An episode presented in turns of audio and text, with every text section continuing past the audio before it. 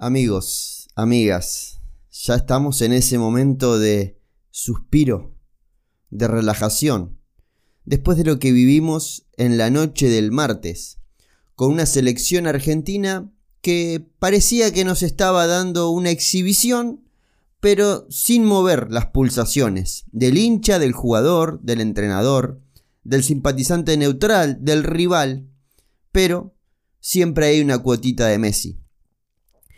Qué lindo es este momento, este post partido con este sol naciente, seguramente para aquellos que escuchen el podcast en la mañana, o este inicio de jornada para aquel que tiene que agarrar el auto y trasladarse a otro punto de la ciudad o del pueblo, o tiene que hacer un largo recorrido para llegar a su trabajo, o aquel que se puso los auriculares y va camino a su universidad, su colegio, em, su laburo.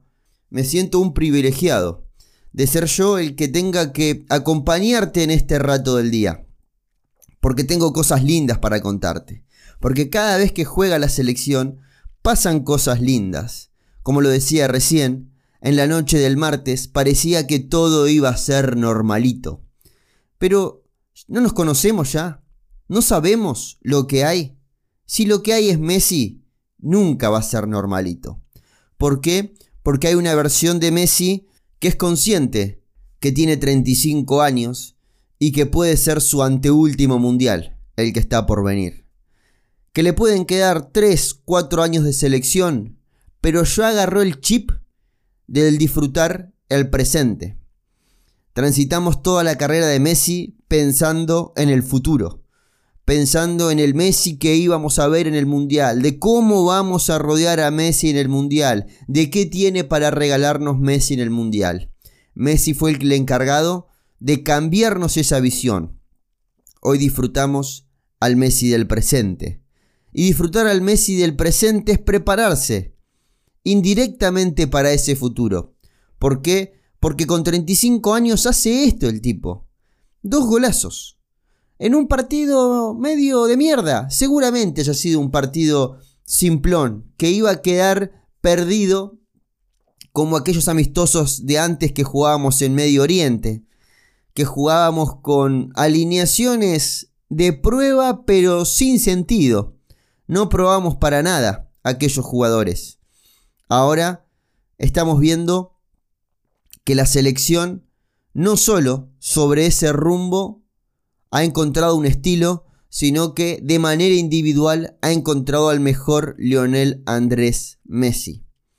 Un partido que, lo decía en el video que subí a YouTube, estaba como preparado mentalmente para buscar detallecitos de lo que había sido el primer tiempo, porque el segundo no había tenido mucho.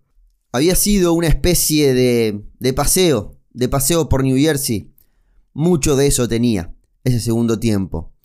Ingresó Messi y ingresó algo impreciso. Le rebotaba la pelota mal, la perdía, casi como desconectado del juego. Y en el final, una vez más, su mejor versión. Golazo de tiro libre, golazo de fuera del área. Un Messi que estuvo cerca de hacer el tercero si no hubiese sido por la invasión eh, constante de jugadores para abrazarlo y sacarle fotos durante el partido. En un momento vemos que Messi se prepara para su zurda, pero no esquivando rivales, sino esquivando agentes de seguridad para poder tirar el zurdazo. En eso estamos. Estamos en un barco que ya llegó a la orilla. Ahora hay que caminar por tierra firme. Ya terminó el proceso de preparación que duró cuatro años, que desde hace mucho tiempo que no duraba cuatro años.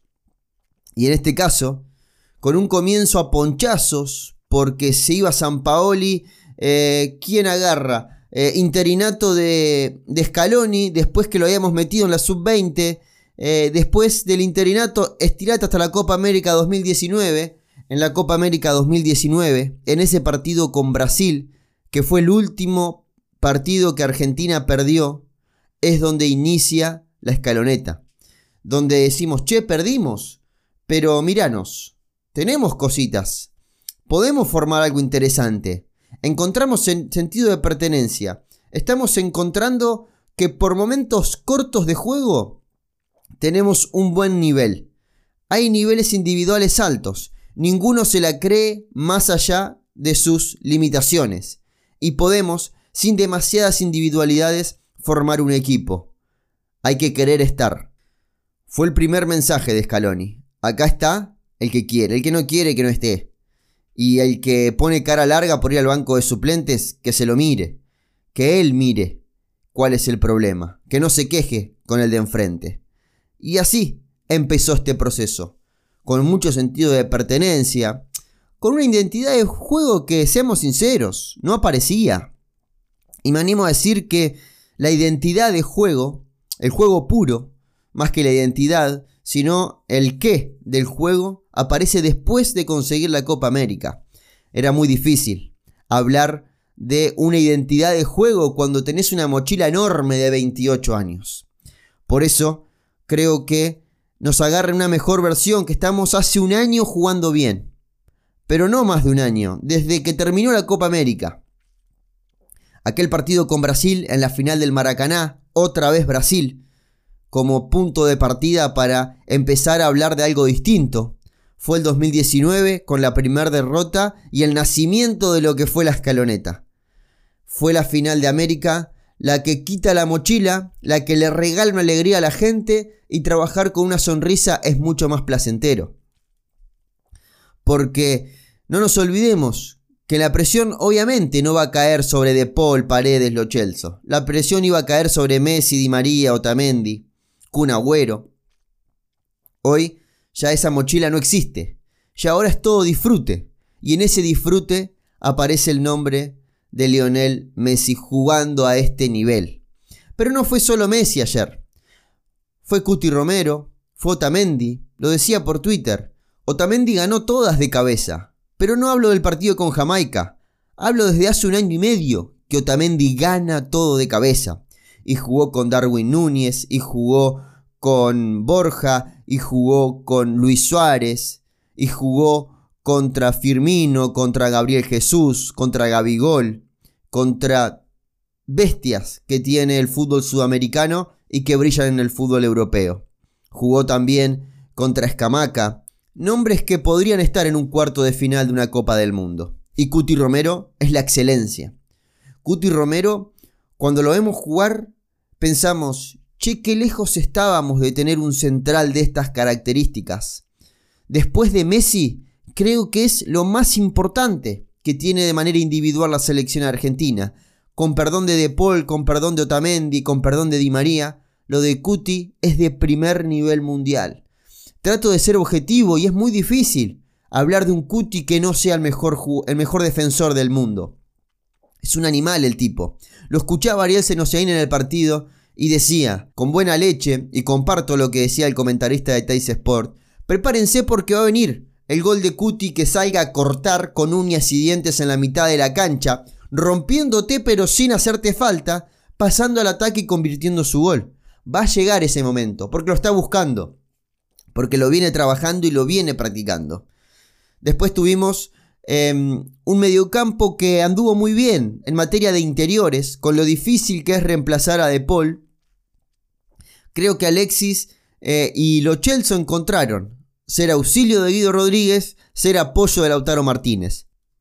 También por destacar algún otro aspecto individual, fue muy bueno lo de Lautaro, en el gol de Julián Álvarez. Necesitábamos esto de Lautaro, que no sea solo definidor, sino que esa actitud que él tiene y esa idea que tiene de colaborar con el juego se materializa en el juego.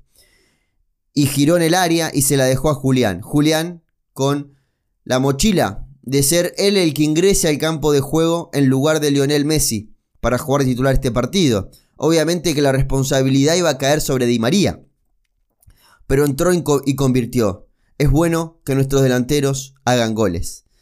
Ya estamos acostumbrados a Lautaro, estamos acostumbrados a Messi, necesitamos esto, que aparezca un Julián, cada tanto para hacer otro recurso en ataque que nos dé cosas. Di María no tuvo su mejor partido, pero no lo necesitó. Obviamente que nos dejaba cosas de Di María. Nos daba el cambio de ritmo, nos daba el pase rápido y fuerte entre líneas, buscar algún centro por la otra banda, alguna definición desde afuera del área.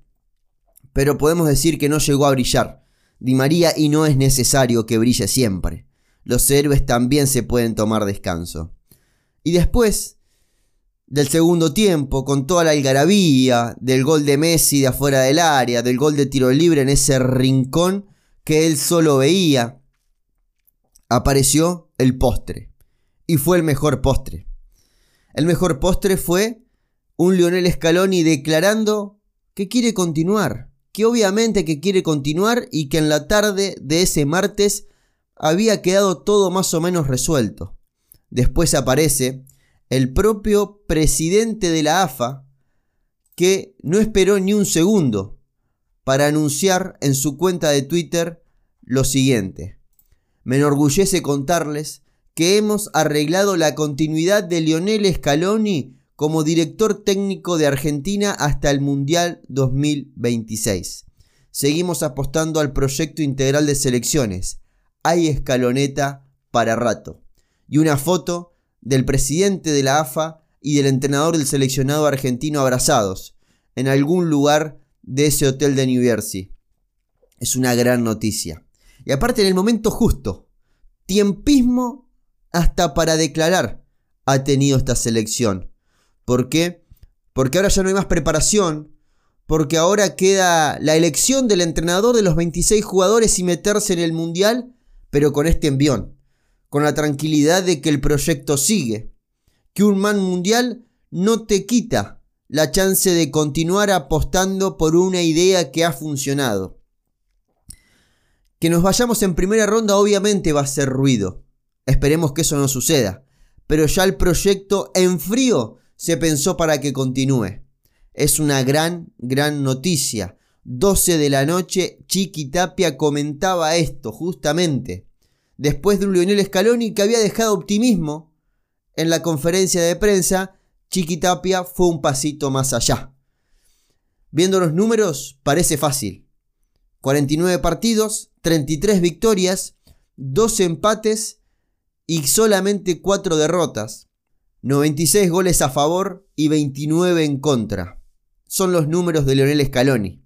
Yo creo que la renovación de Scaloni eh, se termina de convencer al entrenador por lo hecho después de la final de la Copa América, porque ahí encuentra el nivel de juego. En eso nos podemos parar para ilusionarnos, porque la Copa América Argentina no la jugó bien, y lo dice el propio Scaloni que no se jugó bien. Jugábamos ratos buenos que nos alcanzaba para ganar partidos y después era aguantar. ¿Se acuerdan? Vayan a esos partidos con Ecuador, partido con Uruguay, con Colombia. Argentina, presión absoluta durante los primeros 15 para hacer el gol y después aguantar el resultado. Después de eso, con la tranquilidad del título, apareció la mejor selección argentina que me animo a decir vi en toda mi vida. Veo la selección desde el año 94, cuando tenía 6 años primer grado de la Escuela 18 de Río Colorado, Río Negro. Y ahí empecé a intentar entender el fútbol. Desde ese momento hasta hoy nunca dejé de ver la selección argentina y me animo a decir que es la primera vez que veo jugar a la selección argentina bien durante un año. Desde septiembre del 2021 a septiembre del 2022, Argentina jugó siempre bien. Quizás no los 90 minutos, pero sí fragmentos de 60 minutos. Eso es importantísimo. ¿Con qué? No con las mejores figuras. No somos Francia, no somos Brasil. No tenemos tres estrellas por puesto, pero tenemos un equipo.